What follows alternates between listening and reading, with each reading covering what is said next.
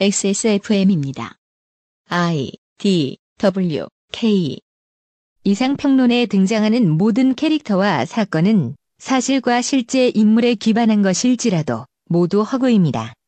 방송 내용에는 궤변이 종종 삽입되어 우리는 누구에게도 청취를 권장할 수 없습니다.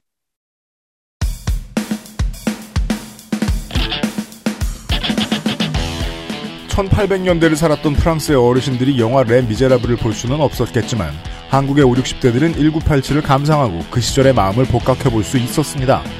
당시 초등학교에 방금 입학했던 저는 아 이거 기억나 라는 말을 꺼내긴 어려워서 책과 인터넷을 통해 관련 정보를 더 얻어야 했지요.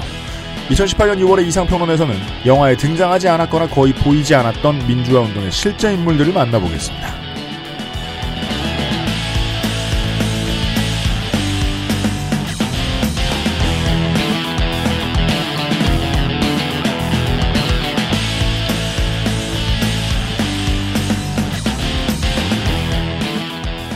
최소 40시간에서 최대 한 달 뒤에 미래를 살고 계신 지구상의 청취자 여러분, 특히나 한반도에 계신 여러분, 날씨는 좀 풀렸나요? 꽁꽁 언 상태에서 덜덜 떨며 모여들어 앉아 있습니다. XSFM의 그것은 알기 싫다 258회 토요일 순서 그리고 259회 토요일 순서에도 같은 이야기로 만나 뵙도록 하겠습니다. 유승균 PD입니다. 홍성갑 덕질인이 앉아 있고요. 왜 왔는지 모르겠습니다. 네. 어쨌든 요즘 하는 취재가 있어가지고 종종 들리고 있습니다. 이 XSPM 사무실까지 오는데 네. 죽을 뻔했어요. 강바람이 너무 세요. 네, 남양주는 참 멀고 험해요. 예. 뭐한 가지 그 송성과 덕질을 위해 참고하시라고 드릴 말씀은 있어요. 같은 동네에 사시는 정은정 농축산인은 그런 얘기 한 번도 안 했어요. 아니 근데 여기 진짜 강바람이 비교해야지. 강바람이 센게 네. 저는 매일 아침 그 길을 매일 아침 출근하는 음. 사람은 저밖에 없잖아요. 네. 아 그렇죠. 예. 근데 저도 항상 캡 모자를 쓰고 오잖아요. 음. 그러니까 바람이 세서 고개를 숙이면은 캡 모자의 캡하고 제 미간 사이에 와류가 생겨요. 윤세민 에디터가 앉아 있습니다. 네 안녕하십니까. 네. 뭔지 알아요. 네 와류가 네. 생겨가지고 엄청나게 시려워요. 이상 평론으로 잠시 후에 인사드리도록 하겠습니다. 그것은 알기 싫다는 아로니아 열풍의 시초 평산네이처 아로니아진에서 도와주고 있습니다. XSFM입니다. 언제까지나 마지막 선택. 아로니아 진. 지구상에서 가장 많이 팔리는 노트북 브랜드 레노버. 명절과 입학, 졸업, 당신 주변의 소중한 실천하는 사람들을 위한 노트북입니다. Lenovo for those who do.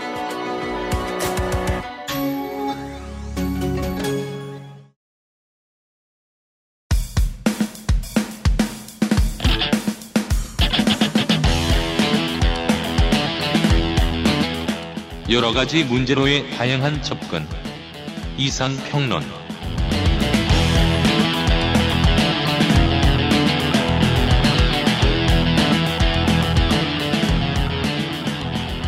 사회를 뒤집어 엎어 놓았던 큰 이슈들은 역설적이게도 어, 뭔가 대단한 문사가 썼을 것 같은 한두 마디의 말로 사람들의 마음속에 남습니다. 네. 예를 들면 지난 목 금요일에 어, 말씀드렸던 이 장자연 씨 사망 사건 같은 경우에는 어, 이런 말들이 사람들에게 남아 있죠. 나는 놀이개였다.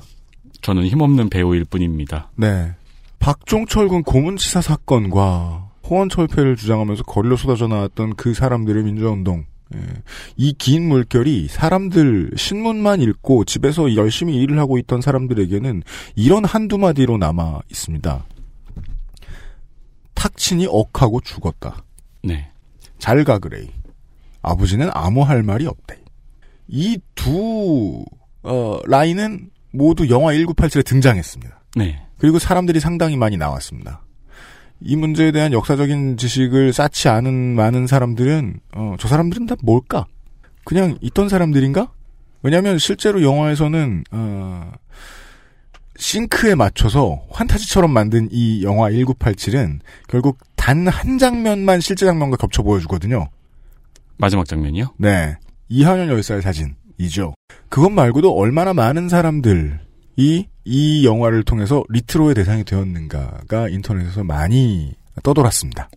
아무리 시덥지 않아도 혹은 재미가 없어도 남들 하는 얘기는 안 하는 아, 손희상 선생은 어, 이달에 뭘 준비하는지 좀 보겠습니다. 어서 오십시오. 아, 안녕하세요. 오랜만에 나오니까 대화에 어, 끼어들 타이밍을 못 잡겠네요. 그건 저도 항상 그래요. 네. 아, 근데 좀 전에 그 형광색, 오- 형광 오렌지색 목도리를 하고 계십니다. 오르막 본인이 나염했습니까? 아, 좀 전에 그 1987 영화 판타지라고 하셨는데 그거 정말 정확한 지적인 것 같습니다.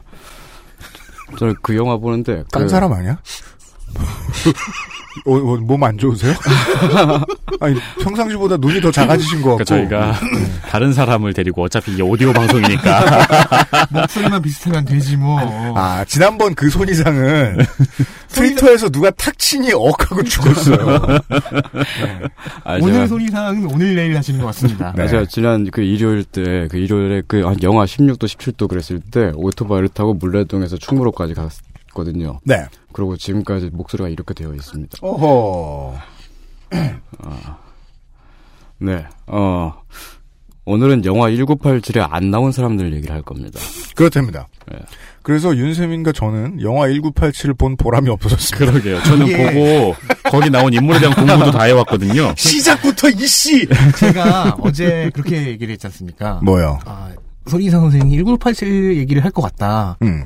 그러면은 나는 지금 빨리 가서 내일 녹음하기 전에 빨리 영화를 보겠다. 그렇죠. 근데 오늘 아침에 보니까 오전에 여- 개봉하는 게 주변에 없더라고요. 그래서 네. 그냥 왔어요. 네, 잘, 음. 잘하셨습니다. 네.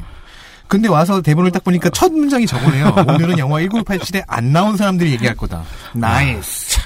같이 3년째 일을 하는데도 여전히 매번 당해요, 제가. 아니, 근데 제가 사실은 그, 살았다. 그, 그 전에 기획회의를 하면서 이게 한 달쯤 전에 네, 맞아요. 그때. 제가 그 영화 보고서 어 이거 저게 실제로 나온 사람들 얘기하면 재밌겠는데 했는데 다음 주부터 네. 실제로 나온 사람들에 대한 이야기가 방송과 네. 인터넷에 쏟아졌어요. 온갖 언론사에서 다 하고 그러니까요. 있더라고. 네. 다른 사람들 다 나만큼 똑똑해요.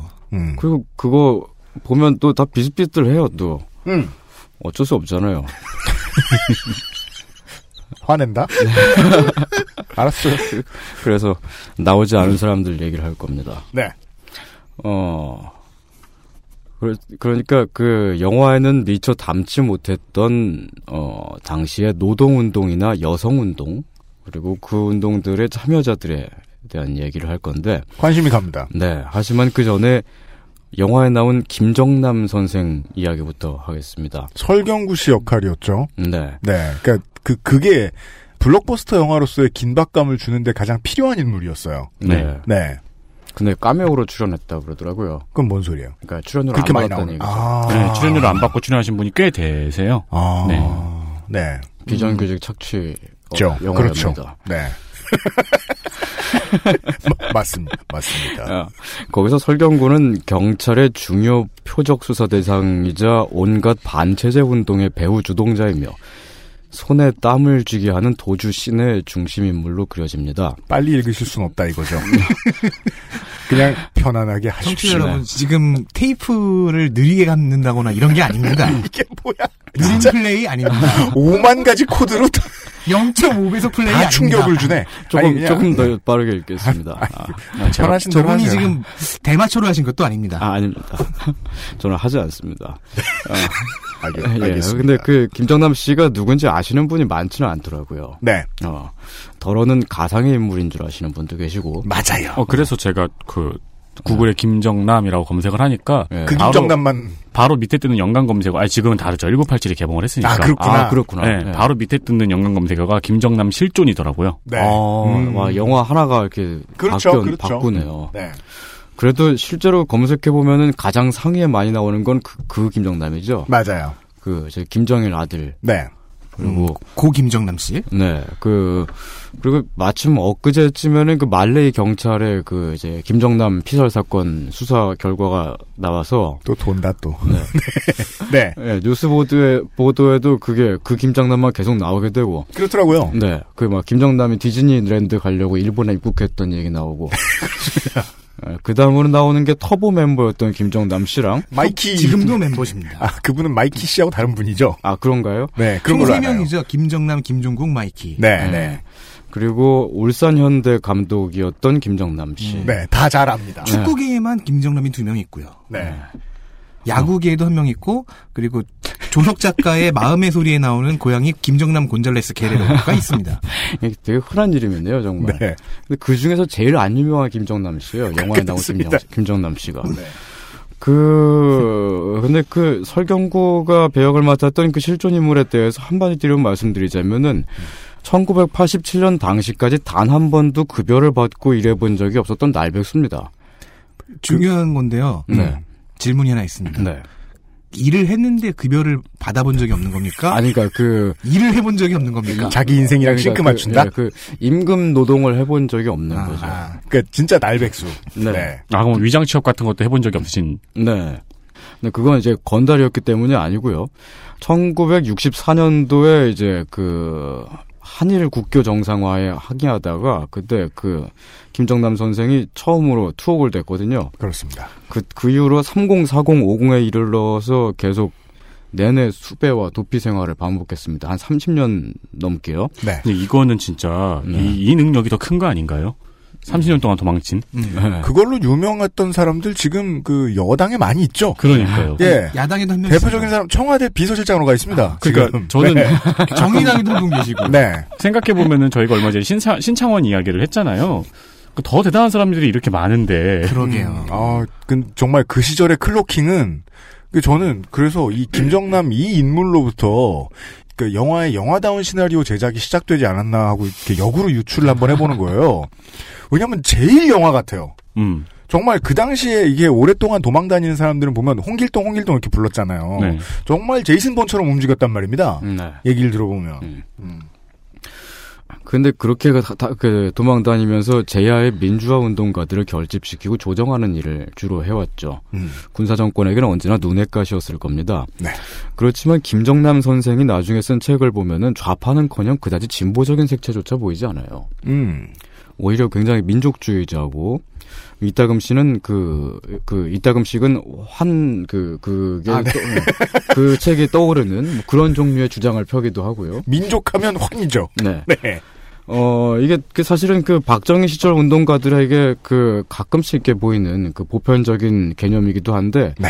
자기들이 더 민족주의자고 애국자인 거예요. 음. 그리고 그 정권의 정부를 쥐고 있는 사람은 나라를 팔아먹고 있다. 음. 그래서 한거를 한다. 이런 입장인 거죠. 그렇죠. 민족주의의 기준에서 볼 때 지금의 군부 정권이 맞지 않기 때문 네. 이라는 기치를 내걸죠. 그러니까 네. 항일운동의 기치가 약간 그대로 내려져 온 거잖아요. 음. 네.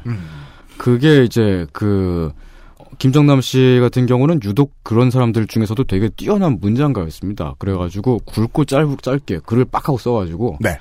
그 제야 운동가들한테 민족적 그리고 애국적인 정통성을 부여해주곤 했던 거죠. 예, 네. 뭔가 용기를 북돋아주는 글을 썼다는 말씀이시죠 지금. 그러니까 저녁은 지옥. 근데 원래 이런 그 저 하부 조직들이 움직이는 데 있어서 그 당시에 가장 중요했던 건 결국은 그 아이덴티티를 잡아주어서 결속력을 만들어내는 일이었기 때문에 네. 네. 예.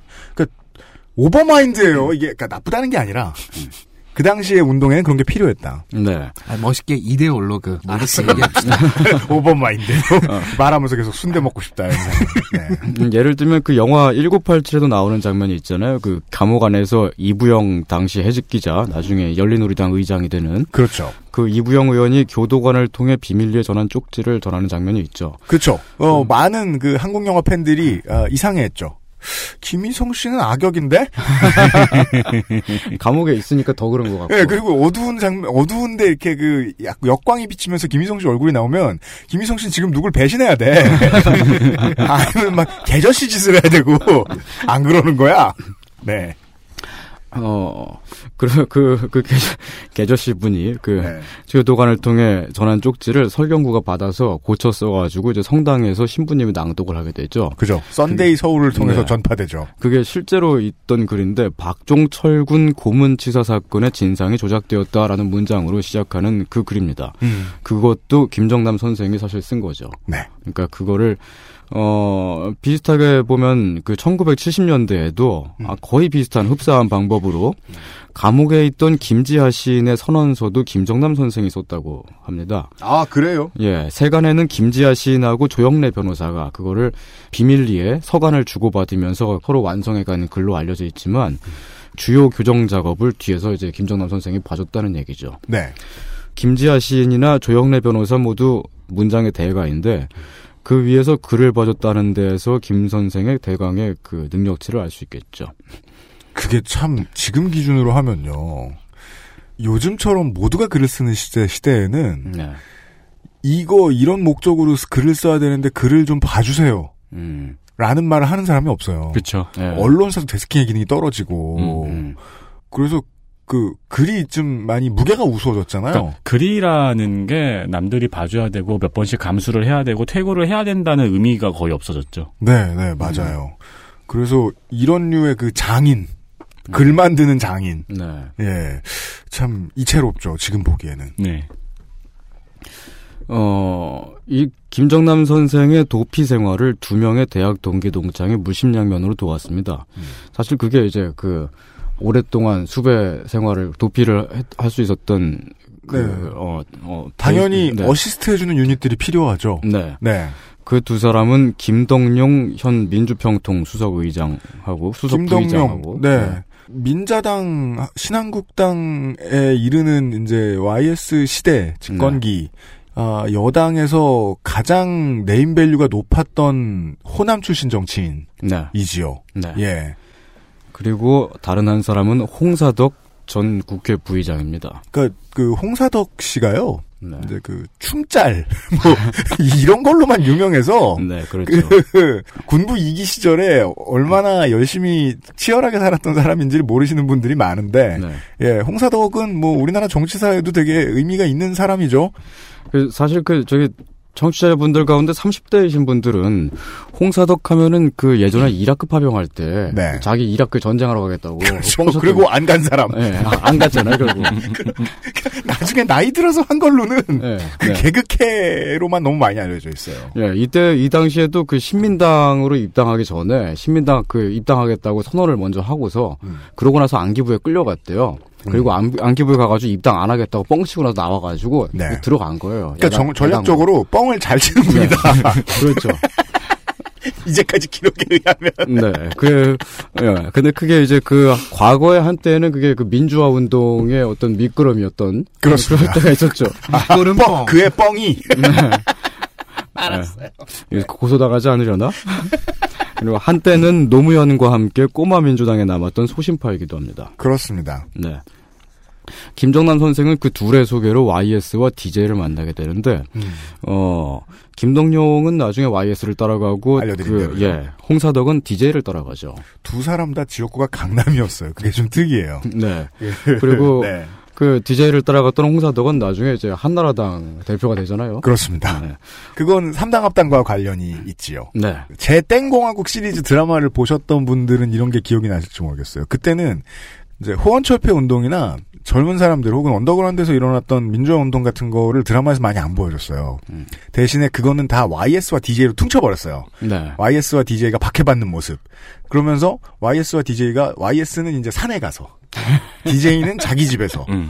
그 젊은 어, 그 당시 민주화 운동의 주역들을 계속 그 recruit하는 장면들이 나와요. 네. 열심히. 네. 그 중에 홍사덕이나 이런 사람도 있었던 거예요. 네. 지금 생각해 보면 그때 그때 저 제땡공하고 그거 할때그 그거 지금 다시 보면 짱 재밌어요. YS 배역 맡으신 분은 되게 힘드셨겠어요. 김용건 씨였습니다. 네, 매번 산에 올라가지고 촬영진이 힘들었겠죠. 네. 예. DJ는 그냥 스튜디오에서 하면 되는데.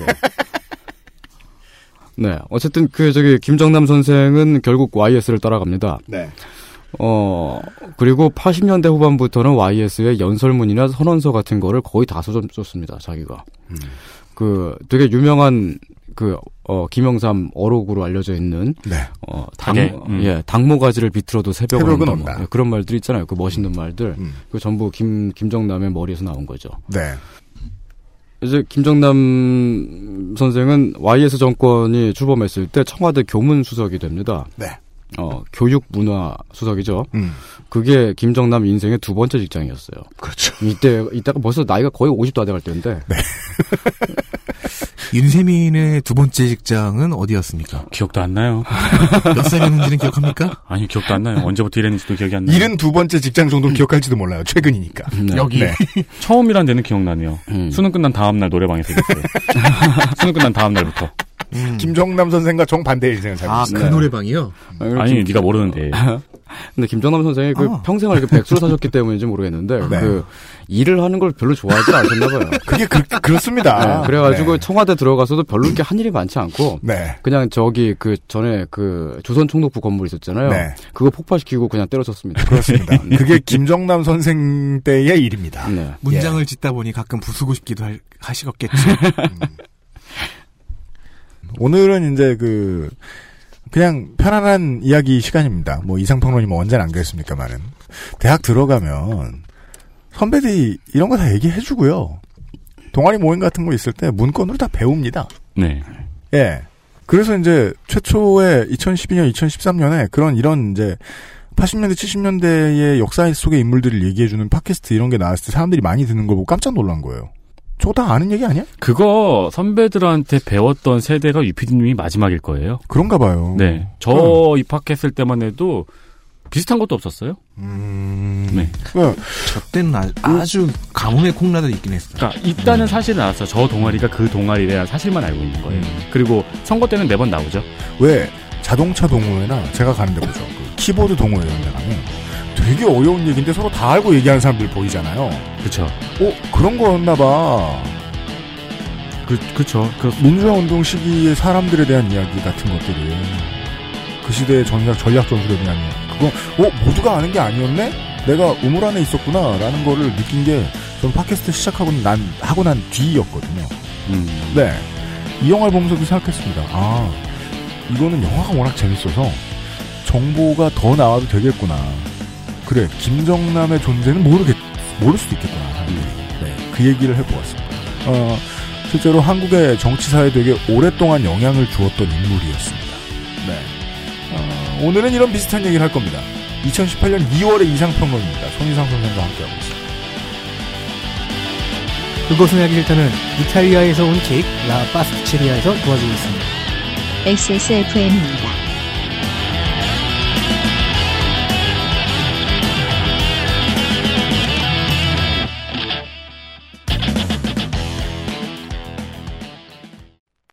Maestro pasticcere. La pasticceria. La Pasticceria는 이탈리아 마에스트로에게 직접 수학한 pasticcere가 전통의 방식 그대로 최고의 재료와 함께 구우는 천연 발효 빵입니다. 일반적인 제빵에서 사용하는 이스트를 쓰지 않은 이탈리아 전통 방식의 천연 발효종을 사용한 지금까지 경험해보지 못한 풍미와 식감. 천연 발효빵이라 장기간 보관해도 맛은 그대로. 방부제를 전혀 사용하지 않아 건강에도 좋은 라 파스티체리아. 낯설은 만큼의 기대감. 이탈리아에서 온 케이크 라 파스티체리아. 안 괜찮으시죠? 관절 건강에 도움을 줄 수도 있는 무르핀이라면 도움을 드릴 수 있어요. 관절 건강엔 무르핀이니까요. 낯설은 만큼의 기대감. 이탈리아에서 온 케이크 라 파스티체리아. Maestro pasticcere. La pasticceria. 라 파스티체리아 설맞이 행사. 네, 이탈리아에도 설날이 있다면 이런 행사를 했을 것입니다. 하지만 금년은 발렌타인과 어느 정도 겹치죠? 설날과 발렌타인을 맞이하여 새로운 패키지를 구성했습니다. 그렇죠. 역시 민속 음식하면 일단은 저, 저 빤도로와 빠네또네다. 일단 저의 밀라네제다. 네. 입장, 저의 입장에서는요. 음, 저랑은 아무 관련이 없네요. 뭐가요? 설날도 발렌타인도. 아, 넌 조상님도 아니고 애인도 아니에요? 그렇죠. 알겠습니다. 아니 그 둘이 네. 그 단어와 단어 사이 띄어쓰기 사이로 서로 침입하려는 의도가 노력들이 네. 어, 송가비 말은 끊어야 제맛. 네. UMC 말도 끊어야 제맛. 읽으세요. 자, 그 새로운 패키지 1kg 패키지와 500g 패키지가 있는데요. 500g 패키지는 도저히 마진이 안 나와서 구성을 두려워했으나 이번에 용기를 내보았다고 합니다. 그렇습니다. 다양한 맛을 더 저렴한 가격으로 겟할 수 있는 기회입니다. 음흠. 어, 이건 마음에 드네요. 뭐요? 1kg 빵에 초콜릿을 얹어드리는 세트도 만들어 보았다고 합니다. 그렇지만 빵 위에 초콜릿이 얹어져 있진 않습니다. 그러니까 초콜릿이 따로 옵니다. 툭 하고 얹어주는. 네, 초콜릿이 따로 옵니다. 네. 1kg 3개를요, 5% 할인된 가격으로 구매하면 초콜릿 패키지가 짜잔! 네, 그 연성되었다. 그렇습니다. 연성해드리진 않습니다. 그냥 초콜릿을 따로 드리니까 혹시 연성해보고 싶으신 분들은 얹은 다음에 햇빛에 말려보 아니다 하지 마라. 그러면 프로넥이 돼요. 좋지 않아. 아 그럼 바짝 말라요? 그 프로넥은 그- 프로넥은 해 말린 게 아니야. 원적 원적의 선으로 말린 거 아니에요? 아주 어려운 거 해, 썩어 썩어 이 사람아. 고양이가 물어가고 그렇습니다. 예, 설날 하면 예, 파네토네. 예, 라파스티체리아 확인하시고요. 그, 발렌타인 하면 이 유명한. 빵집에 역시 잘 나와 먹어야 네, 돼. 윤세민이 또 우리의 광경을 보고 웃지 마세요. 그렇게 한심해 보이냐? 저 하루 이틀 보냐? 되게 큰 그 빵집 유명한 빵집 가가지고 파네토네 같은 거 사신 다음에 언제나 저희에게 제보를 해주시는 분이 있어요. 라파스티체리아의 물건에 비하면 얘들은 손자의 손자다. 극도로 작다. 예, 어, 크기를 체험해 보시길 바랍니다.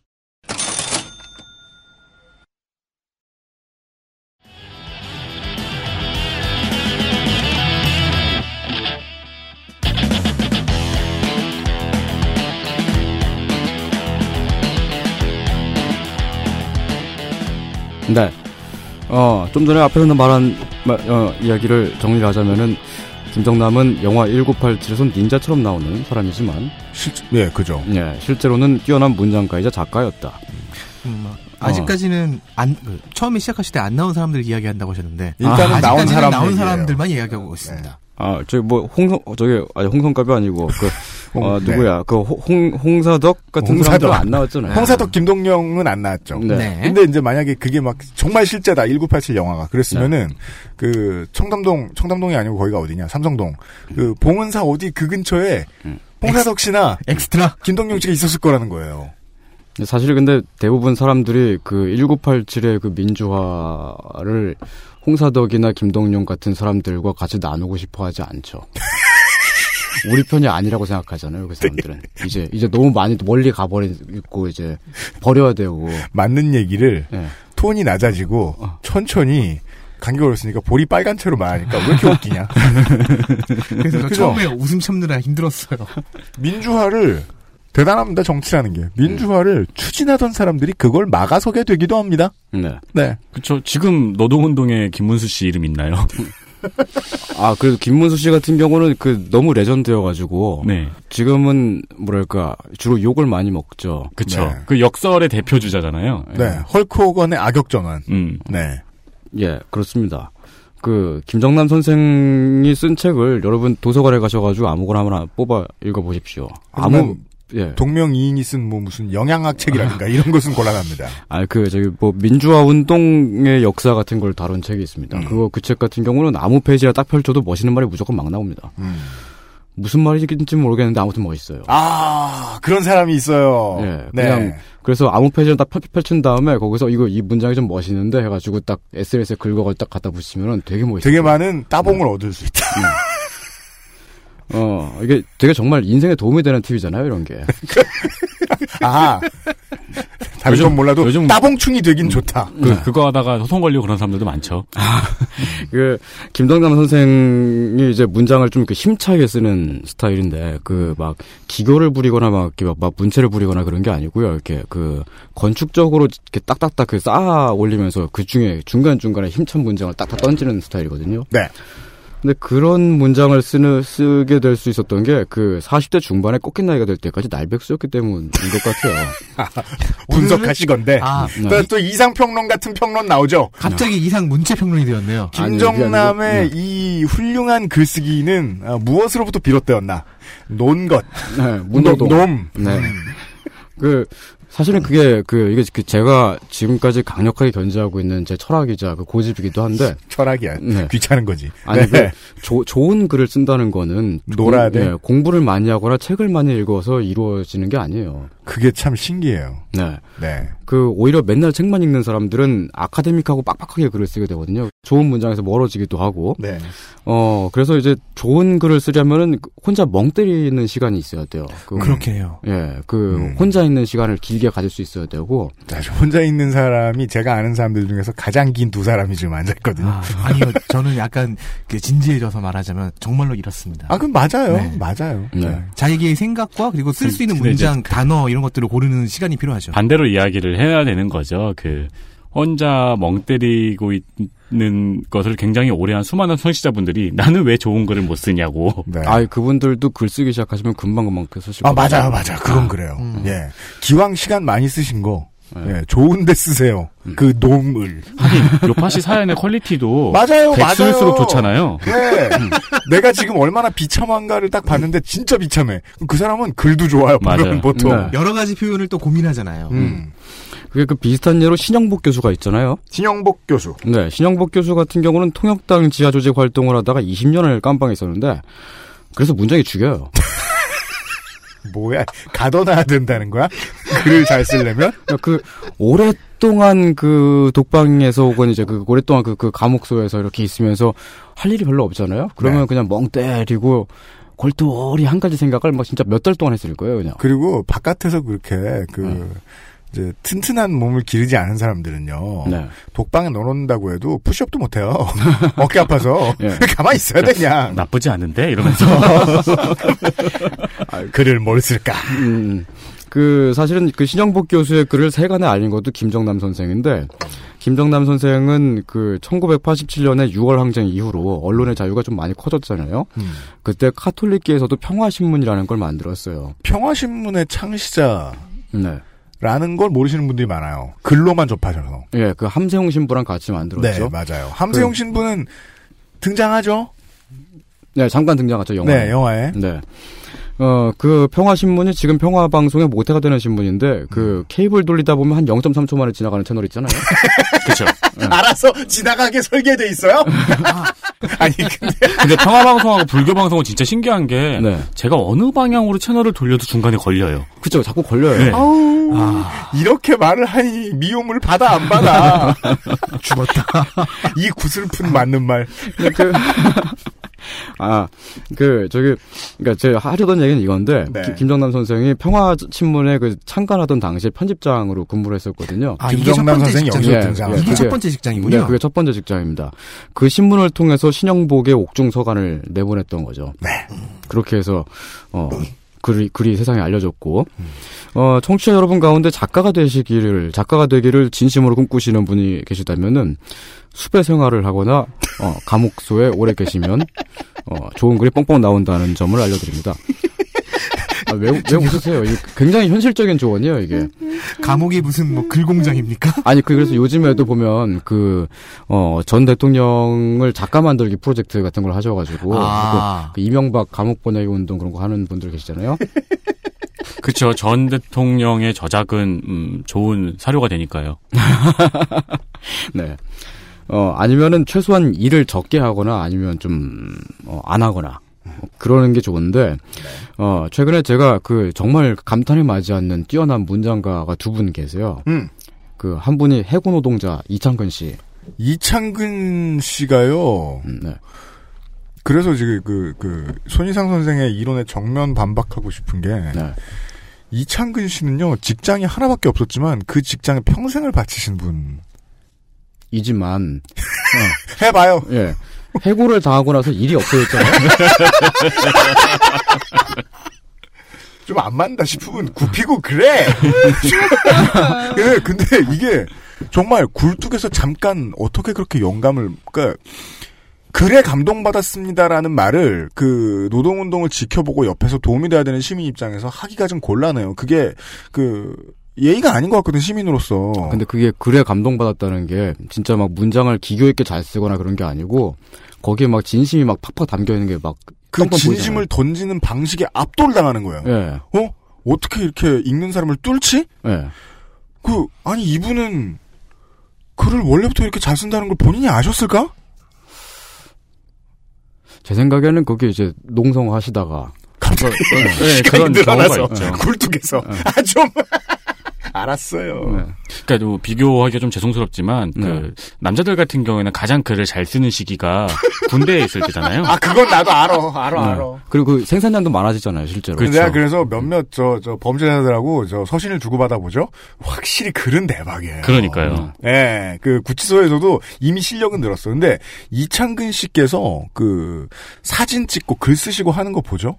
그러면 만드는 모든 creative한 컨텐츠가 다 너무 감동적이에요. 네. 그러고 보니까 최용석도 이 creative한 컨텐츠를 누가 돈을 주고 만들라고 하죠? 겸연쩍습니다만 이건 정말 수십억짜리 작품처럼 보일 때가 많았어요. 정말 그랬습니다. 이창근 씨하고요. 네. 아, 그리고 차범금 씨. 맞아요. 네. 차범근 아 차범근 감독은 정말 글 잘 써요. 네, 그죠. 토 나와요. 아니 보면 어떻게 이렇게 모든 것의 본질을 쉽게 꿰뚫지? 네, 그분도 그 축구 감독 그만둔 다음에 일이 없잖아요. 도, 돈은 차두리 씨가 벌어오고 네. 이유가 그 그러면 박찬호 선수도 일이 없어지면은 글을 잘 쓰시게 될까요? 아니에요. too much talker는 글을 잘쓸수 없어요. 그러니까 그딴 데로 이 욕망이 분출되면은 맞아, 맞아. 글은 나올 게 없어요. 그래서 글을 잘 쓰는 사람이 꼭 말을 잘하는 건 아니라는 거예요. 예. 아, 이야기가 자꾸 이상한 데로 빠지네요. 아, 누가 원고, 원고를 기반으로 얘기하는 거 아니야? 아, 다시, 네. 어, 카톨릭 평화 신문 얘기로 넘어가겠습니다. 네. 거기로 가게 됐던, 그 김정남 선생이 거기로 가게 됐던 계기가 어쩌면 동기동창인 김덕룡이랑 홍사덕, 어, 당시 의원 때문인지도 모르겠습니다. 다시 김동용 총재와 홍사덕 대표로 나오네, 나가네요. 네. 영화 1987은 안 나왔지만은 원래 박종철 고문치사 조작 사건은 그 두 정치인을 통해서 알려질 예정이었거든요. 네. 근데 김동용이랑 홍사덕이랑 집에 가서 생각해 보니까 너무 너무 무서운 거예요, 이게. 네. 너무 무서워가지고 벌벌 떨면서 막 오줌도 막 찌끔찌끔 저리고 막 그랬어요. 봤어요? 제가 보진 않았, 않았지만 그랬을 거라는 거죠. 정치 여러분 아시죠? 이제 이상평론은 영화 1987보다 더한 환타지입니다. 원래는 이게 환타지의 세계. 원래는 그 이 은폐 조작된 사실이 음. 국회의원의 면책 특권을 이용해서 발표될 예정이었던 건가요? 네, 그런 거죠. 사실은 근데 면책 특권이 있다고 하더라도 잡혀갈 사람들은 다 잡혀가니까. 아, 그렇죠. 야당 네. 정치인이라는 게 뭐, 예, 뭐, 파리목숨이었으니까. 네. 어, 그래서 그러다가 결국 이제 함세웅 신부를 통해서 정의구현 사제단으로 넘어가서 결국은 그 가스 중독자로 유명하신 김승우 신부님이 낭, 낭독을 하시죠. 와, 3분 만에 3명한테 고소를 당했어요. 아 근데 김승훈 신부님은 이게 평생 아이덴티티였잖아요. 예, 예. 네. 아니, 근데 그, 나는 그래도 아니, 제가 그, 가스 중독으로 유명한이라는 표현은 처음 들어봐! 아, 그, 아니, 그, 아, 그, 사실 제가 이제 실제로 말씀드리고 싶었던 건 이런 건데, 그분이 굉장히 청렴하시고 평생을 가난하게 사셔가지고. 네, 맞습니다. 연탄가스에 자주 중독이 되시고 그러셨거든요. 네네네. 그렇게 유명하죠. 네. 그러니까 자주 중독이 되셨다기보다는 이제 아니, 그니까 뭐, 그걸 즐기시지는 않으셨을 것이다. 정키! 아니, 그, 유명하시다고요. 그막 가스 중독을 이렇게 막 자주 하신 건 아니고요. 그 연탄 가스의 피해를 많이 보신 분이고요. 네. 좋아 죽는 분 아니십니다. 네네. 예. 음. 예, 그리고 그, 이제, 예, 영화에 잠깐 나오, 나오죠. 그, 함세웅 신부는 88년에 평화 신문을 만들고 90년에는 평화 방송을 만듭니다. 네. 그때 만일 팟캐스트라는 매- 매체가 있었다면 팟캐스트도 했을 것 같아요. 맞아요. 지금도 가톨릭계 팟캐스트 있잖아요. 예. 아, 있나요? 네, 몇 군데 있어요. 아, 음. 지금으로 치면 어쩌면 함세웅 신부가 UMC처럼 살았을지도 모르죠. 참병신 분께서요? 네. 음. 수염 기르고 물어볼 수 있다면 좋겠네요. 욕하고 네. 근데 신부님도 막 신발 좋아하고 그러실 수 있잖아요. 그렇죠. 키보드 좋아하고 사실 그 알고 보니까 신부화라는 게 되게 엄청나게 다양해서 예. 아니면 그 이렇게 목 깃 있잖아요. 신부님들 여기다 끼는. 그렇죠. 네, 그게 막 그 엄청나게 매니아들이 많아서 예, 막 Air Father, 타이타늄. 예, Air Father 32 이런 것들 만들 수 있겠죠. 예. 아, 제가 들은 얘기인데 그분이 그 좋아하시는 어떤 물건에 좋아하시는 건 어떻게 없대요. 그래서 굉장히 그분도 되게 청빈하신 분이신 것 같아요. 근데 뭔가 네. 그 비누 같은 거 뭐 그런 거 좀 좋아하신다는 얘기를 들은 적은 있어요. 네. 어, 어쨌든 저기 그 함신부님은 원래 그 카톨릭 평화주의자지만은 또 한편으로는 땡땡일보를 굉장히 미워하셨거든요. 네. 그 나중에는 안티 땡땡 운동에 힘을 보탰고 맞습니다. 땡땡 일보 망하게 해달라고 저주기도를 공개적으로 하기도 하고 그랬죠. 네. 그 다 사실은 신학적인 근거가 있긴 하더라고요.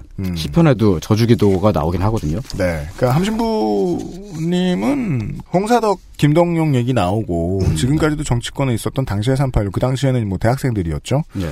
그 이런 사람들이나 김정남 선생 얘기 나오고 그랬는데 그 지금까지 나온 사람들 중에서는 가장 쉬지 않고 일관되게 시민사회에서 활약을 하신 음, 네. 분이시죠. 지금까지도. 예. 그 아니 뭐 우리가 성당 안 가봤어도 함세웅 아우구스티노의 이름을 모르긴 좀 힘들어요. 한국에서 신문 좀 보는 사람들이. 예. 네. 이제 근데 그분이 그렇게 미워하셨다는 땡땡이를 보니까 음. 어 1987년 음. 그때 당시로 다시 한번 갑시다. 네. 그 당시에 땡땡일보 그 영화에도 잠깐 나오는 언론사들이 있는데 그게 동아일보하고 그다음에 중앙일보인가 그랬- 그랬을 거예요. 네. 땡땡일보는 안 나오잖아요. 네.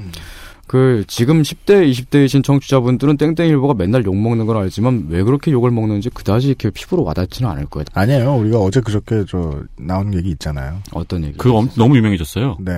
음. 장자연 씨 사망 사건 네. 얘기할 때. 어. 그 근데 이제 그 21세기 들어서 땡땡일보, 땡선일보가 폐악질을 너무 많이 했 간장 사람들은 부정지. 쟤네들은 저 양반들은 원래 악역인가 봐. 음, 네. 그러니까 그 저 방씨 일가의 그 친일행적 뭐 이런 것까지 다 더해 가지고 음. 그냥 계속 악역인가 봐. 네. 라고 생각하면 뭐 사실은 착했던 적도 있지 않을까까지 생각해 줄 필요는 없잖아요 시민들 입장에서.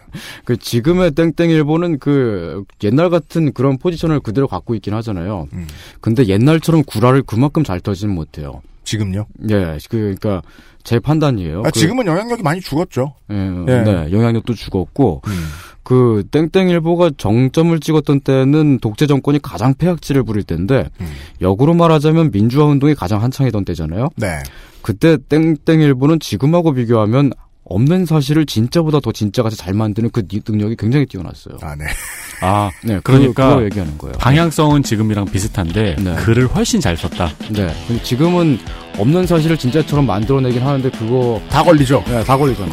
다음 날 걸리죠. 요즘에는 뭐만 썼다 하면 조리 돌림이잖아요. 네. 그래서 왜 요즘은 그리고 간장 두 종지로 대표되잖아요. 그 영화에서 보면은 주로 배경으로 나왔던 게 동아일보 네. 하였고, 네. 예. 조선일보 얘기는 뭐 그냥 사실 얘기가 복잡해지니까 일부러 좀 누락시켰던 것 같기도 해요. 네. 예. 지금 함세영 신부에 대해서 이야기를 함세영 신부 같은 경우에는 뭐 아주 잠깐만 나왔으니까 다른 데서는 그렇게 주목했을지는 모르겠습니다. 이 영화와 관련해서 예, 관련해서 나갔던 것 중에는 조선일보 얘기가 있습니다. 함세영 신부는 그 조선일보 없는 아름다운 세상 운동에도 상당히 많은 영향을 끼쳤던 인물입니다. 실제로 21세기 들어와서 예, 그가 그토록 미워했던 예, 망하라고 기도를 기도를 했던 땡선일보에 대한 이야기를 잠시 후에 해보겠습니다. 2018년 2월의 이상평론입니다. 그것은 알기 싫다는 실천하는 사람들을 위한 노트북 한국 Lenovo에서 도와주고 있습니다. XSFM입니다.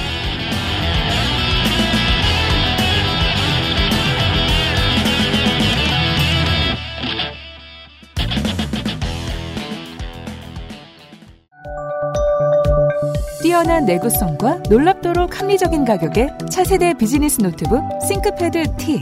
실천하는 당신을 위한 노트북입니다. Lenovo for those who do.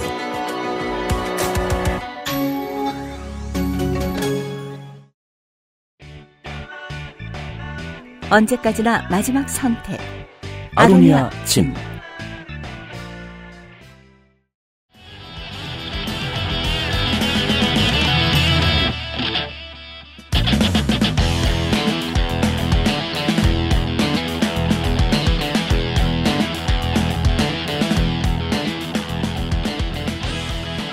돌아왔습니다.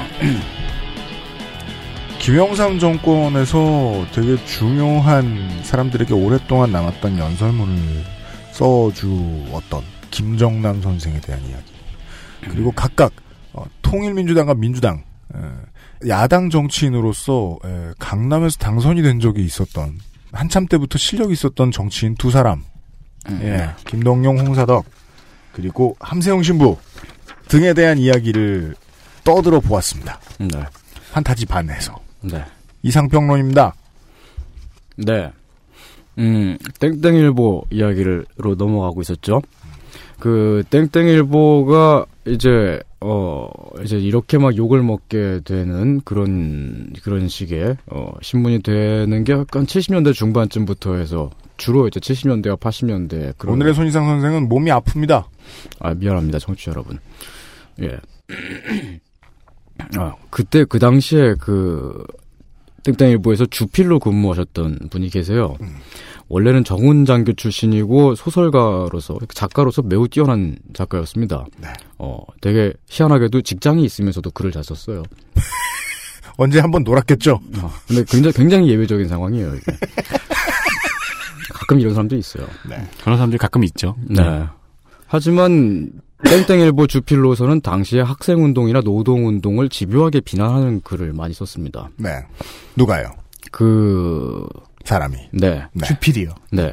편의상 땡주필이라고 부를게요. 아 이름 안 나와요? 네, 안 나옵니다. 아 진짜 알았어요. 죽, 죽은 사람인데?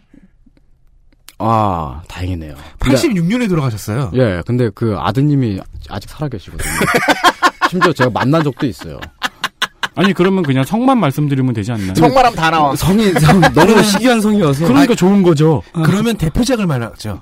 안, 안 됩니다. 아무튼 아, 네. 그 지금은 이 얘기를 하죠. 네. 그 이렇게 얘기를 하죠. 그 땡땡일보의 주필로서 네. 그 우리가 지금 살아가고 있는 현대의 가장 악명이 높은 인물은 밤의 대통령이라 불리던 김대중 주필 전 주필입니다. 네. 아, 기- 네, 조, 조선일보의 김대중 주필이죠. 네, 그 사람 이전에 악명을 떨쳤던 인물이 있었습니다. 우리는 네. 편의상 땡주필. 땡주필이라고 땡땡 주필이라고 하겠습니다. 네, 땡땡 주필인데 네, 그 김대중 조선일보 주필의 선배죠. 네. 그 땡땡 주필이 요즘으로 치면 만화가 윤땡땡 씨나 아니면 윤태호 윤태호 씨요? 아니요, 아니요. 윤땡땡 씨나 아니면 언론인 변땡땡 씨 같은 식으로 네. 어, 그런 식으로 이제 민주화 운동가들에게는 공공의 적이었는데 음. 그 윤땡땡이나 변땡땡하고는 비교가 비교가 안 됐습니다. 왜냐하면 없는 말을 지어내는 건 정말 비슷한데 음. 근데 그게 너무 감쪽 같아가지고 글만 읽으면 그게 진짜 사실인 것 같아요. 네, 네. 정말 잘하던 사람이었습니다. 예, 거기다가 문체마저도 너무 정중하고 기품이 있어가지고 음. 심지어 막 분- 분명히 비난을 하고 있는 글인데도 비난하는 어조로 느껴지지도 않아요. 그게 요즘 조선일보가 약한 부분이죠. 음, 네. 비난하면 비난이 다 보인다. 네. 예. 함세웅 신부가 거기에 걸렸던 적이 있었죠. 음. 1975년에 조, 아니, 1975년에 동아일보, 그리고 땡땡일보 기자들이 집단 해고당하는 일이 있었습니다. 네. 영화 1987에 나온 그 이부영, 음. 감옥 안에 있는 네. 악역. 음. 그분도. 악역이어야 할 것만 같았던. 아, 네. 그분도 1975년 동아일보 해고 사태 때 해고가 됐었죠. 음. 당시 민주회복 국민회의가 두 신문을 비판하는 성명을 냈었는데 그때 땡땡주필이 쓴 땡땡일보 공식 사설은 난데없이 함세웅 신부의 실명을 거론하면서 음. 함 신부가 민주회복 국민회의의 이름을 도용했고 부당하게 자주 언론을 공격한다는 내용의 어, 사설을 씁니다. 음. 근데 그 사설만 보면은 땡땡일보하고 동아일보는 정말 막 민주자유 언론인 것 같고 음. 해직 기자들의 명예까지 막 감싸주고 있는 그런 포지션인데 네. 함세웅 신부가 진짜 막 나쁜 사람인 것 같은 거예요. 글을 너무 잘 써서. 네. 그것도 이제 함 신부한테 연민의 정을 가지고 부당성을 지적하겠다 이렇게 그 이야기를 시작해 버리니까 공격하는 어- 어조조차 아니거든요. 음. 하지만 그 사설은 처음부터 끝까지 전부 거짓이었습니다. 음흠. 어, 사실 그, 그런 식의 글은 뭐 반박하기 좀 그런 게 거기다 반박하고 그- 그러다 보면은 완전 진흙탕 안으로 빨려 들어가게 되잖아요. 네. 그래서 그냥 저 인간은 저런 글을 쓰는 사람이구나 하고 지나가게 됩니다. 음. 그런 그- 포스. 네. 그런 게 그 땡땡 주필이 어, 나중엔 이제 땡땡일보의 이사가 되는데 어 땡땡일보 이사직에서 물러나는 1986년까지 계속됐죠. 네. 땡땡 주필이 원래부터 그랬던 사람은 아닐 겁니다. 음. 박정희의 쿠데타 바로 다음 날에 네. 육군본부에 직접 찾아가가지고 어떤 정신 나간 자식이 반란을 일으켰냐고 네. 어, 그렇게 따지던 용사 용자였어요. 군인 출신이었죠. 예, 정훈장교 출신이고. 음. 그러니까 그 되게 군인 정신이 있었던 사람인 거죠. 음. 어 거기다가 뭐 그 신문에다 글을 쓸 때도 박정희 정권은 군사 독재라고 자꾸 기사를 써대가지고 허구나 잡혀가던 사람이고. 네. 73년도에는 이게 되게 중요한 사건입니다. 음. 김대중 납치 사건이 다른 어- 언론사들은 전부 통제가 됐으니까 아예 보도조차 되지 못했었는데 음. 조선일 아니야 죄송합니다. 네. 어 땡땡일보 일면에 단독 보도를 올립니다. 음. 거기다가 일면에다가 사설을 치러요. 자기 글을. 네. 이거 집중적으로 캐봐야 한다. 음. 라고. 음. 그러면서 그 73년에 반독재 반유신 투쟁을 불러일으키기까지 했죠. 네. 그때는 백기환 선생이나 함석헌 선생 등등이랑 주로 교류를 하면서 대담 기사를 내보내기도 하고 그랬던 사람입니다. 음흠. 그런데 74년에 긴급조치 사후가 발동이 돼요. 음. 그때 이제 73년부터 해가지고 김대중 납치 사건을 계기로 반독재 투쟁이 막 일어나니까 음. 그때부터 사람들이 줄줄 잡혀갑니다. 음. 그 중에는 지학순 주교 종교인인데다가 주교인데 잡혀갔어요. 네. 그리고 그 잡혀간 사람들 중에 윤보선 전 대통령도 있었습니다. 그렇습니다. 다 잡아가는 거예요, 그냥. 네. 내난 정치인도, 종교인도.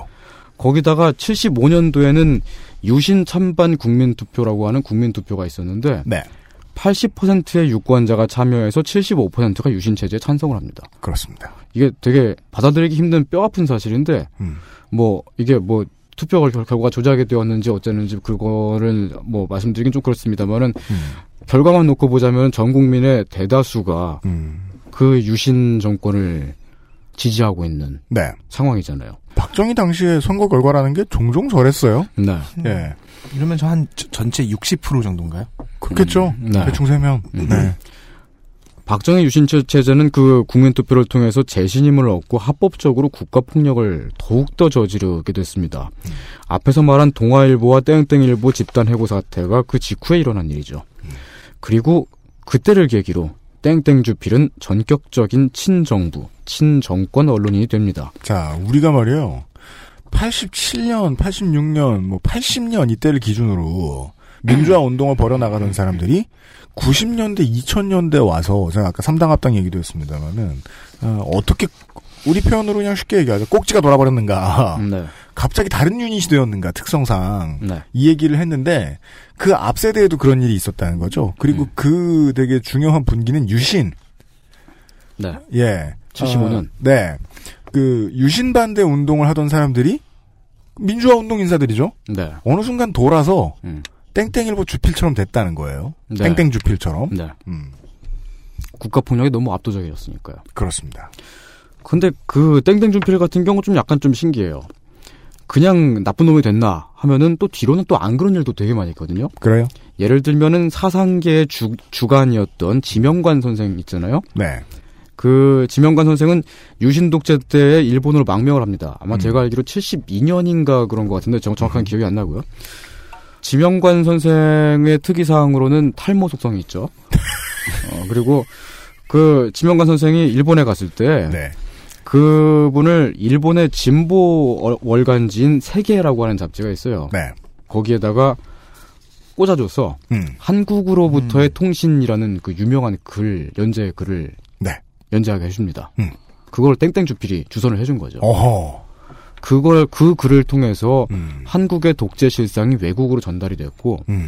외국의 진보 활동가들, 운동가들이 한국과 연대를 하게 되죠. 음. 지명관 선생은 88년까지 가명으로 한국으로부터의 통신을 그 세계지에다가 계속 연재를 했는데 유신과 독재 반대의 호의적인 반공주의 운동가라니. 음.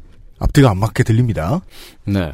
그렇게 연재를 했는데 그 글을 쓴 사람이 자신이고 그 사실은 땡땡 주필이 거기다 주선을 해줬다고 하는 사실을 2000년대에서 밝혔습니다. 네. 그러니까 역사를 그냥 얼핏 알고 있던 사람들은 더 황당한 거죠. 나중에 한 2, 30년 지나서야 이런 얘기가 들리니까. 정말 그 사람이 당시 그 땡땡 주필이 이제 너무 위험하게 그러지 말아라 말리면서도 이 정보 교류는 계속했다고 나중에 지명관 씨가 이야기를 했었죠. 네. 괴벨스가 인권 운동가들한테 이런 얘기예요. 예. 네. 근데 그게 그, 어, 이렇게 생각할 수 있는데 세상이 바뀔 때를 대비한 어떤 처신 혹은 뭐 보신행위 뭐 그렇게 볼 수도 있잖아요. 어, 예, 네. 보험. 야, 근데 그러면은 그렇다- 진짜 예. 그 점집을 차려야죠. 아 무슨 유신 반대 공제에 매달 얼마씩 적립해 놓고 있던 거예요? 혹은 이제 투자 전문가가 되거나. 네. 근데- 계란은 근데, 어, 한바구니에 담지 않았구나. 네. 단순히 그런 행위라고만 하기엔 너무 깊이가 있었어요. 음. 땡땡 주필이 1900, 아, 그러니까 그 1989년에 한국의 그 바쿠닌 평전이라는 책이 나와요. E.H. 카가 쓴 책인데. 네, 이 E.H. 카의 이름은 영화로만 오늘은 영화 얘기 위주가 되어야 되지만 그렇지 않으니까 네. 영화 얘기로만 할 것 같으면은 변호인에서 네. 등장하죠. 네. EH가의 역사는 무엇인가? 역사는 무엇인가? 네. 과거와 현재와의 대화다. 그렇죠. 그 얘기 그 책을 읽고 가서 고문당하는 음. 청년들의 얘기가 나오죠. 네. 그 이에시카가 쓴 바쿠님 평전은 번역자가 박순식 경향신문 기자입니다. 음. 였습니다. 근데 그 책을 딱 펴보면은 그게 그 후기가 그 번역자 후기가 앞쪽에 나올 거예요 아마. 음. 어 거기 그 앞쪽에 딱 그 후기를 쭉 보니까 83년도에 이미 번역을 끝냈다고 써 있어요. 음. 근데 그때는 시대 상황이 그랬고 금서로 묶여 있었으니까 89년도에서야 책을 낼 수 있었다고 음. 써 있습니다. 근데 그 책을 땡땡 주필이 일본에서 들여와가지고 박순식 기자한테 줘가지고 번역을 할 수 있었다는 거죠. 아, 그죠. 번역을 해놨는데 금서여서 안 풀렸다는 건 금서였을 때 누가 몰래 들여와서 번역가한테 줬다는 거잖아요. 네. 어, 땡땡주필이 금서인 책을, 그것도 아나키스트 혁명가의 생애를 다룬 책을 몰래 들여와서 다른 신문사 기자한테, 그것도 80년대 학생운동을 전담 취재하던 기자한테 번역을 맡겼다는 거죠. 자, 아까부터 계속 그, 이, 이 땡땡 주필이라는 사람은, 이름을 안 밝혀드리는 이 사람은 반공주의자로서 너무너무 유명한 사람이거든요. 너무너무 유명합니다. 반공주의자가 무정부주의자 이야기를 담은 책을 번역하는 걸 도와줬다. 음. 예. 그거를 83년도에 번역을 마쳤다면 책을 들여온 건 80년대 초반 아니면 70년대 후반일 겁니다. 땡땡일보 사설을 통해서는 제일 못된 글을 쓰던 때죠. 음. 되게 특이한 사람 아니겠어요? 이중자인가요? 음. 예. 그게 아닌 이상. 네. 막 목소리 말투 바뀌고 막. 아, 오늘의 손이상처럼. 예. 손이상 씨처럼요. 막 15세 소년이 돼가지고. 아. 예. 박정희 나빠! 이러면서 갑자기 밤이 되면. 헷가닥? 집안에서 막 괴로워하고 막. 네. 어, 그래서인지는 모르겠는데, 노, 노회찬 의원이 그 땡땡 주필을 만난 적이 있다 그래요. 음. 노회찬 의원이랑 유시민 작가랑 진중권 교수가 대담을 한 그 대담집의 책- 책이 있는데, 그 책에서 보- 제가 본 내, 내용이거든요.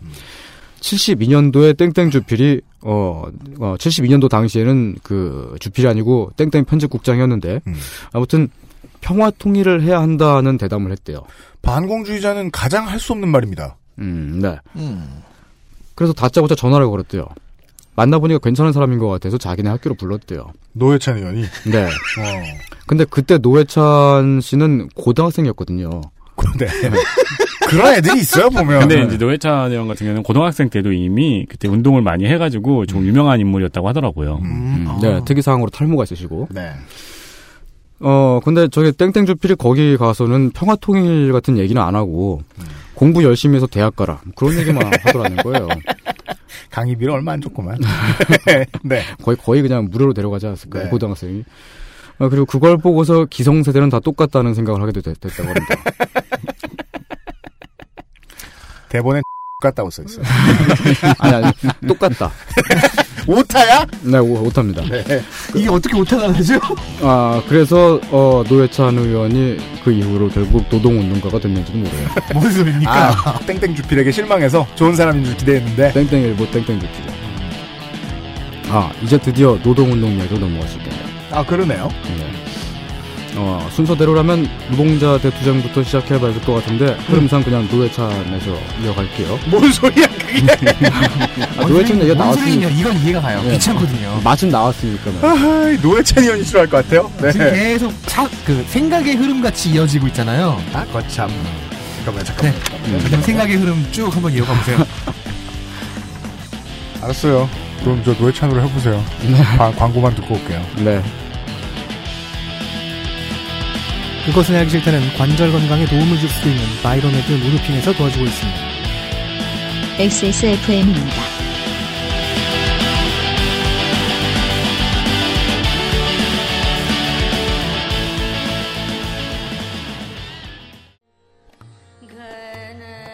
회원 여러분, 제 동작을 먼저 보시고 따라하시면 됩니다.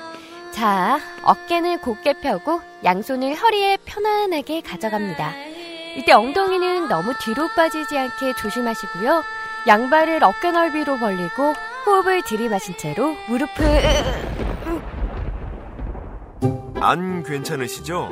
관절 건강에 도움을 줄 수도 있는 무르핀이라면 도움을 드릴 수 있어요. 관절 건강엔 무르핀이니까요. 카본 소재의 프리미엄 노트북, 초경량의 긴 배터리 ThinkPad X1. 실천하는 당신을 위해 준비된 노트북입니다. Lenovo for those who do.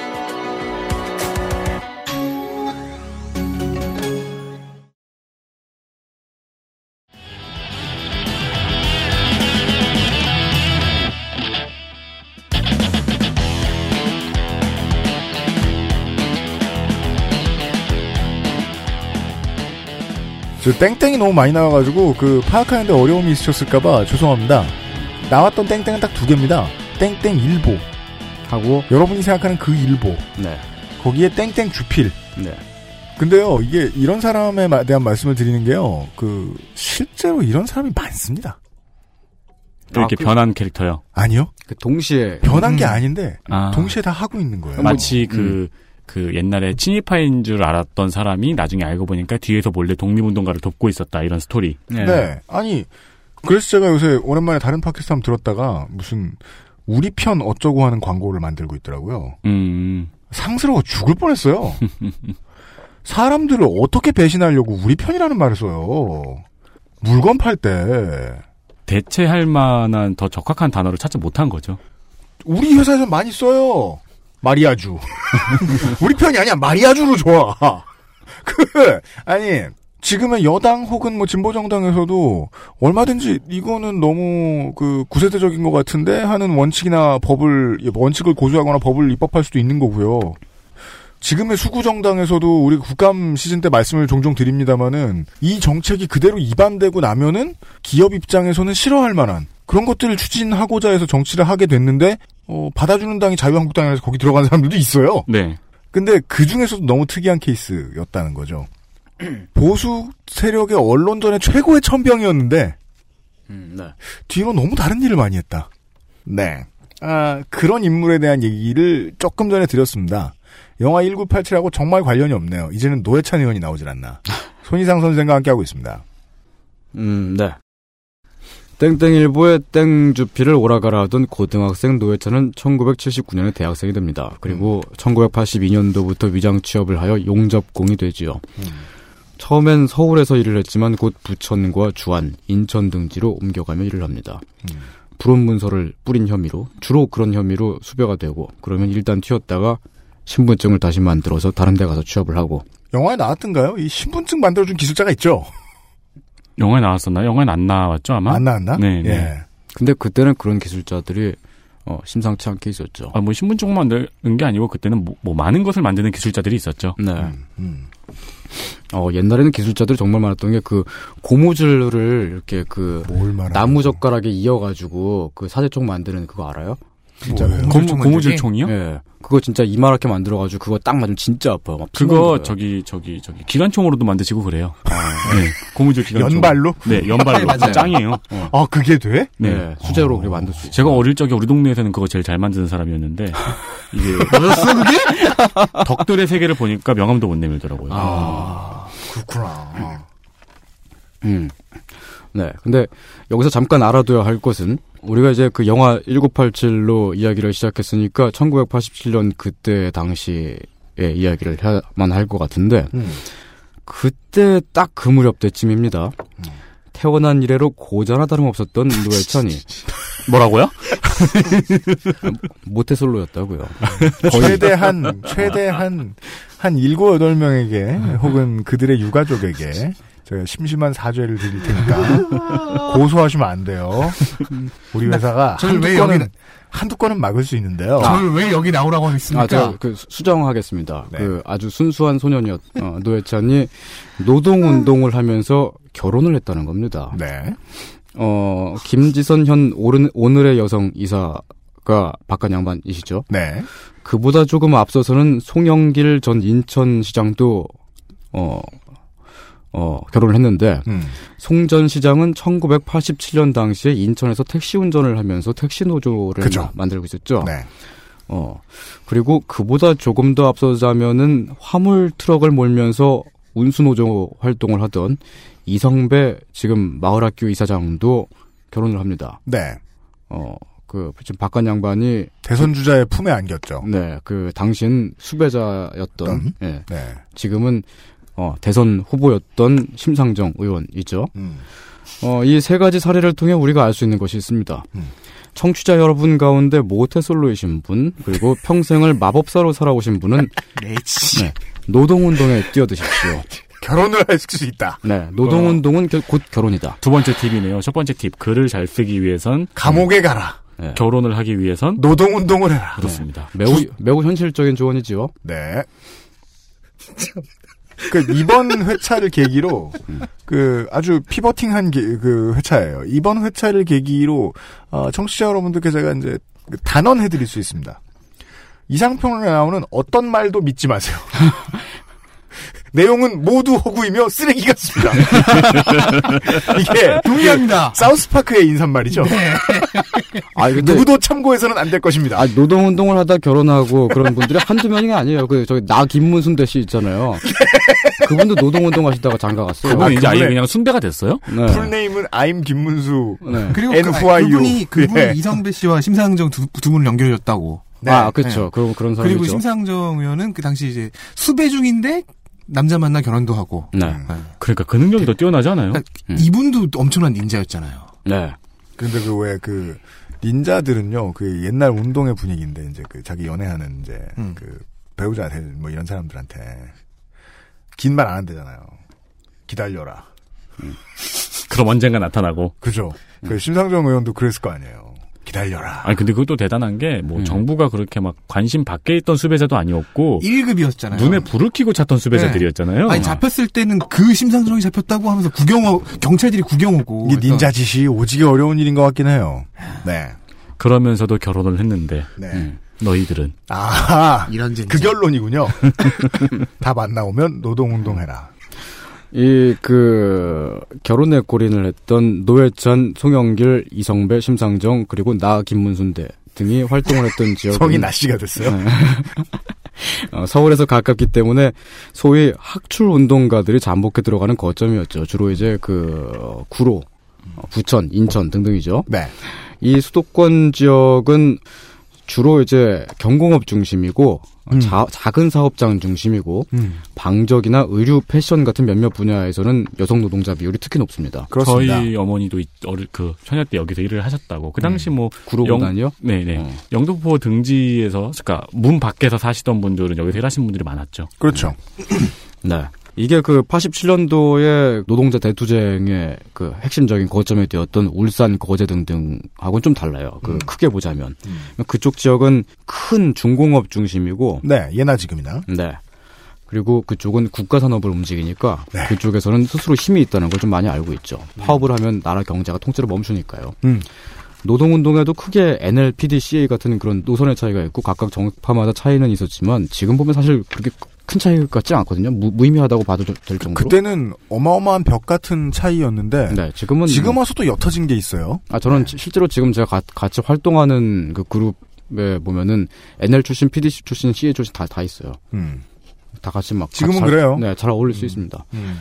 다만 이제 그 저는 이제 그거를 이제 NLPD, CA 이런 식으로 보는 게 아니고 음. 수도권의 경공업 중심하고 지방의 중공업 중심하고의 그 큰 노동 환- 환경의 음. 차이 뭐 그렇게로 봐서 이제 그 노동 운동의 큰 두 개의 줄기를 좀 나누어 보는 편이에요. 네. 어, 그 중에서 먼저 싸움이 시작된 곳은 구로였습니다. 음. 그 지역은 원래 박정희 때 한일 회담 협상 과정에서 일본으로 무관세 수출 생산을 하려고 조성된 산업 기지입니다. 네. 그 말하자면 그 북한으로 치면 개성공단 같은 맞습니다. 어. 네. 지금의 구로 디지털 단지가 있는 데고요. 그렇습니다. 네, 저, 나- 저희 우리 제 세대는 뭐 아직까지 봐도 그냥 구로 공단역이 더 편합니다. 음, 네. 네. 동대문 운동장역이 더 편하고요. 네, 전 지금도 동대문 운동장이라고 하고.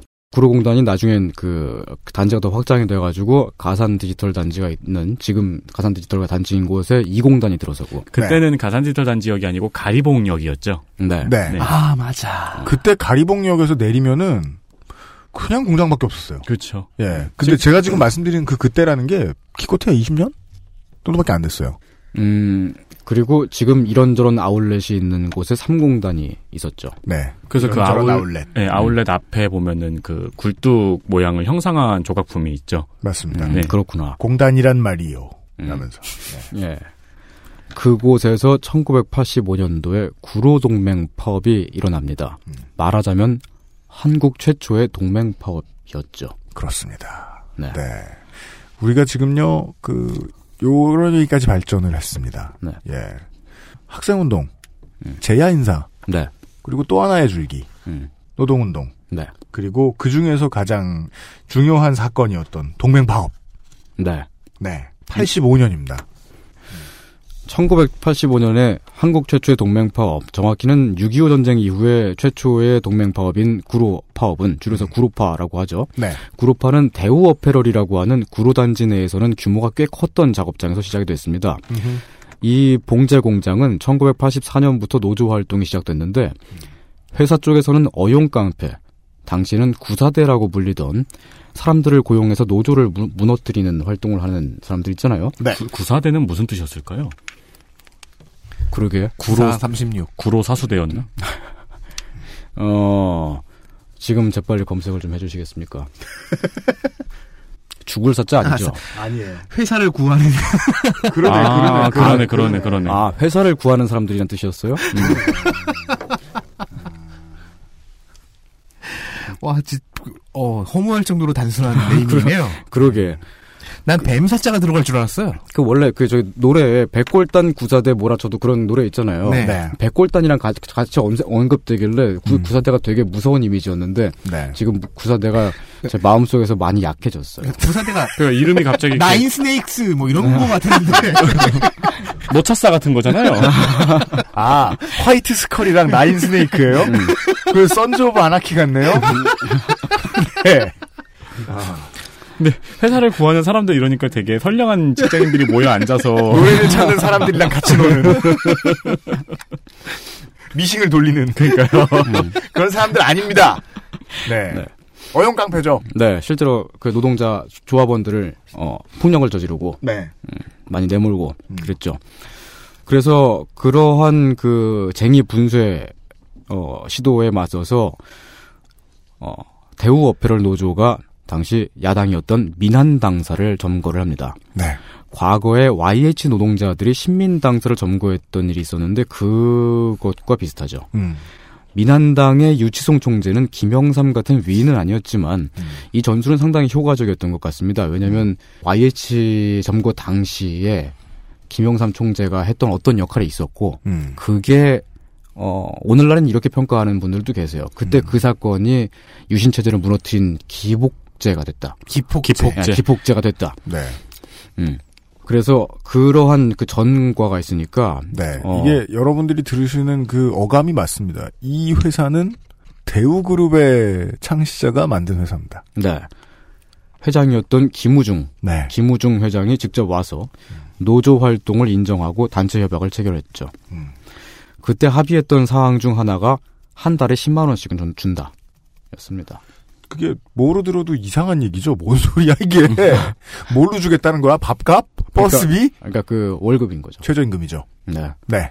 아, 이때 이 당시에는 그 국가 전체에 최저임금 제도가 아예 없었어요. 그러니까 없었, 없었으니까 네. 김우중 회장이 개인적으로 약속한. 네. 근데 10만 원씩이라고 하는 것도 당시에 상당히 저임금이었죠. 음. 그런데 갑자기 국가가 개입해가지고 노조 간부들을 잡아갑니다. 그렇습니다. 대충 이렇게 상황을 딱 보면 전체적인 그림이 딱 그려지지 않습니까? 협약을 어떻게 하든 노조 활동을 시작하면 국가가 잡아가겠다. 공안 통치를 하겠다. 라는 그렇죠. 신호가 딱 오는 거죠. 네. 그러니까 공단 노동자들이 그때 그 당시에 1공단, 2공단, 3공단 있었다고 말씀드렸잖아요. 음. 거기가 다 한꺼번에 어, 연대 파업을 그러니까 하게 이 됩니다. 공단이라는 게 그 지금도 이제 그 몇몇 도시에서 이제 공단 따로 해놓은 블럭들이 좀 있긴 있는데 공단에 당연히 한 회사만 있는 게 아닙니다. 네. 세제 혜택도 있고 그 물류도 편하고 하니까 되게 여러 개의 회사가 있고 보통 들어가 있는 회사들은 비슷한 일들을 합니다. 네. 노동운동 조직을 하기가 쉽습니다. 그러니까 공단이라는 곳이 실제로 가보면 어마어마하게 넓잖아요. 네. 사람이 걸어다니다 보면 성남에도 공단이 있어가지고 어, 팡진이의 지옥을 봤죠. 그리하여 이그 뭔 얘기가 나왔네. 계속 나와요. 아 진짜로요? 이제 음. 2월 말에 이 대오페럴의 위원장이 그래서 구속이 된 다음에 네. 아, 아까 나왔던 이름들 중에 하나가 등장을 하게 됩니다. 음. 회사도 다르고 업종도 다른 그 공단 안에 있던 여러 업체들의 노조들이 함께 파업을 시작합니다. 네. 당시에 근데 그때 구로동맹 파- 파업 당시에 간부급으로 노조 간부급으로 계셨고 나중에도 땡 땡노란 등에서 활동을 하셨던 분한테 제가 따로 얘기를 드렸던 게 있었는데 음. 알려진 것과는 다르게 심상정 의- 의원이 그 당시 주동은 아니지만 각각의 노조들을 연결하는 역할을 주로 했었던 것 같고 그리고 심상정 의원은 이렇게 그 전면적으로 앞에 나서는 그런 리더 역할이라기보다는 어떤 특정한 타이밍이 딱 왔을 때 그때 팍 하고 터트리는 그런 능력자였던 것 같습니다. specialist. 음 그리고 그 이후에 주요 수배자가 돼서 신문이나 TV 등등에 얼굴이 빵빵 나오게 되죠. 그렇습니다. 네. 그리고 때가 왔구나. 닌자 본능을 보여주마. 다시 보면 진짜 얼굴 빵빵 나왔더라고요, 정말. 네.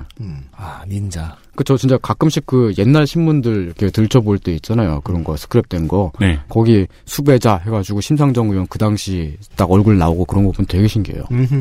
지금에 와서는 우리가 구로 파업에서 서노련과 인민노련으로 그리고 6월 항쟁과 노동자 대투쟁으로 이어지는 역사의 고리를 발견하고서 당시의 파업 투쟁을 긍정적으로 말하는 시대가 됐죠. 어, 사실, 그리고 그게 사실이기도 하고요. 그때, 그 당시에 그만한 규모의 파업을? 어, 네.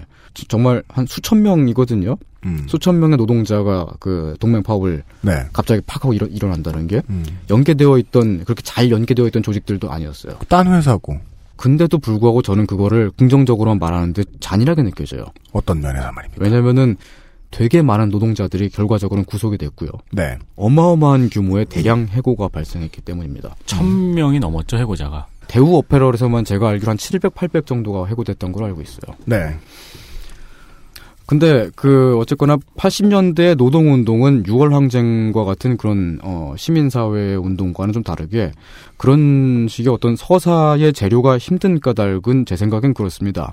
긍정적으로 표현하자면 그저 미화가 될 뿐이고 잔인한 미화가 될 뿐이고 사실을 표현하자면 그것도 역시 한편으론 상당히 잔인한 실패담이 될 뿐인 거잖아요. 크게 보면 1985년 구로 동맹 파업에서 87년으로 이어지는 큰 흐름의 시작점. 이? 예, 그게 구로, 그, 그게 이제 그. 구로 동맹 파업은 맞다. 네, 노동 운동 이것은 맞다. 그렇지만 구로 파업 이후에 활동가들이 부천, 인천 지역으로 많이 흩어졌는데, 어, 이런, 이- 야, 이 얘기부터 해야겠네요. 어, 이- 그 흩어졌던 사람들이 규합해서 만든 조직이 인천 지역 민주노동자 동맹, 줄여서 인민노련입니다. 노회찬 현 정의당 의원- 의원과 송영길 민주당 전 인천시장이 여기서 활발히 활동을 했죠. 인민노련은 과거의 실패를 거울 삼아서 대중운동으로 많이 나아가죠. 87년도에는 살인 강간 고문 정권 타도 투쟁 위원회라고 하는 긴 이름에 정말 이름이 길어요. 살강고 타투 위원회. 음. 네. 아 실제로 그 이때 이거를 그 줄여서 타투라고 불렀죠, 이걸. 음. 그거를 만들어 가지고 원정 시위를 다녔습니다. 어, 노회찬 의원은 그러다가 국보법 위반 혐- 혐의로 옥살이를 하게 되고요.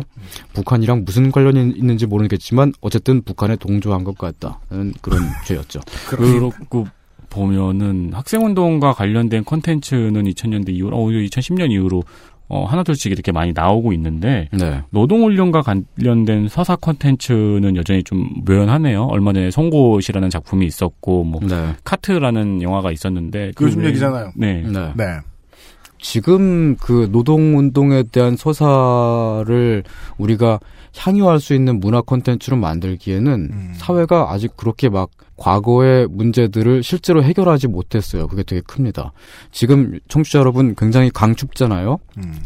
어, 강추위가 계속되고 있고 너무너무 추운 날씨인데. 뭔 말인가 했네. 어. 강가가 더 추워요. 예, 지금도 고공농성을 하고 계신 음. 어, 노동자들이 있습니다. 음. 그 저기 차광호 동지 그 저, 전에 있었던 아 거기 어디지 스타케미칼 음. 그 노조에서 분리되어 나온 거기서 또 그 쟁의를 또 이제 그 협약을 무시하고 약속을 지키지 않아 가지고 다시 농성장에 올라갔죠. 당시같이 진한 이데올로기가 끼어 있지 않을 뿐 현대에도 노동 탄압의 그림은 많이 비슷하다. 벗어난 뒤에야 추억이 되고 장사가 되는데 아직 한국은 못 벗어나는 게 네. 좀 있다. 네. 예, 우리는 이쯤에서 좀 그 손희상 선생의 어, 글이 어떻게 쓰였는지 어, 알수 있을 것 같습니다. 그 정말로 영화 얘기가 아닙니다. 괜찮아요. 우린 우린 덕분에 극장도 가고. 그리고 노회찬 의원은 감옥에 가셨으니까 여기서 문장력이 1 상승하셨겠네요. 드립 드립력이. 아, 이분은 드립력이 주로 상승하셨죠. 골개미가 그쪽의 문장력이. 네. 네. 그게 더 나은 것 같기도 하고 인생을 살기엔. 네. 네. 부러워요. 한국의 1987년에 대한 어, 이상평론식의 이상평론을 다음 주에 좀 더 이야기를 해보겠습니다. 다음 예. 주요? 네. 다음 주 토요일에요. 아, 알겠습니다. 네. 어, 몸이 나아서 오십시오. 네.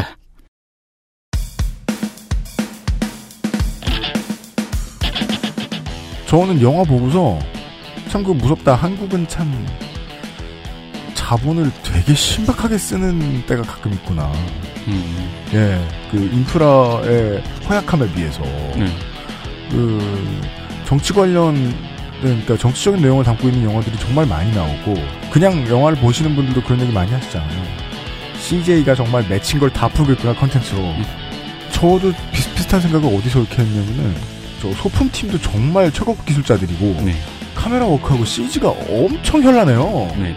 진심으로 저는 되게 그 레미제라블하고 많이 비교를 하게 되더라고요. 기술적인 현란함을 내려놓고 보면은 우리는 이것을 돌아봄으로 인해서 어, 이걸 이렇게 돌아봤으니까 앞으로 이렇게 살아야지 보다는 아, 이 돌아보는 작업도 시작한 거구나. 네. 예. 라는 생각이 더 오를 것 같다라는 거예요. 그러니까 지금 김정남 씨를 검색하면은 북한에 그 돌아가신 그분이 뜨는 게 아니고 다른 이름이 뜨는 것처럼 87년에 대한 더 많은 이야기들을 다음 주에 좀 나눠보겠습니다. 어, 손희상 선생과 다음 주 주말에 그대로 돌아오도록 하겠습니다. 어, 비상시국 대책회의가 그냥 이렇게 앉아있겠습니다. 어, 듣느라 수고 많이 하셨습니다. 다음 주에 날 풀리면 봅시다. 안녕히 계십시오. 근데 이게 뭐요? 제가 그냥 보조 MC로 앉아 있을 때는 몰랐는데 뭔데요? 옆에 덕질인하고 저하고 이렇게 앉아 있다 보니까 음. 되게 그 쩌리 같은 느낌이 드네요 둘이. 그러게요. 아, 그럼 덕질인을 저, 여- 그 손희상 선생 옆자리로 다음 주에는 배치를 할게요. 예. 아니 그 무한도전 행쇼에 나오는 정준하 박명수 같은 느낌이 들어요. 역할 좀 해! 내가 누구야? 다들 나오지도 않으면서 듣느라 수고하셨습니다. 다음 주에 뵙겠습니다. XSFM입니다. I D W K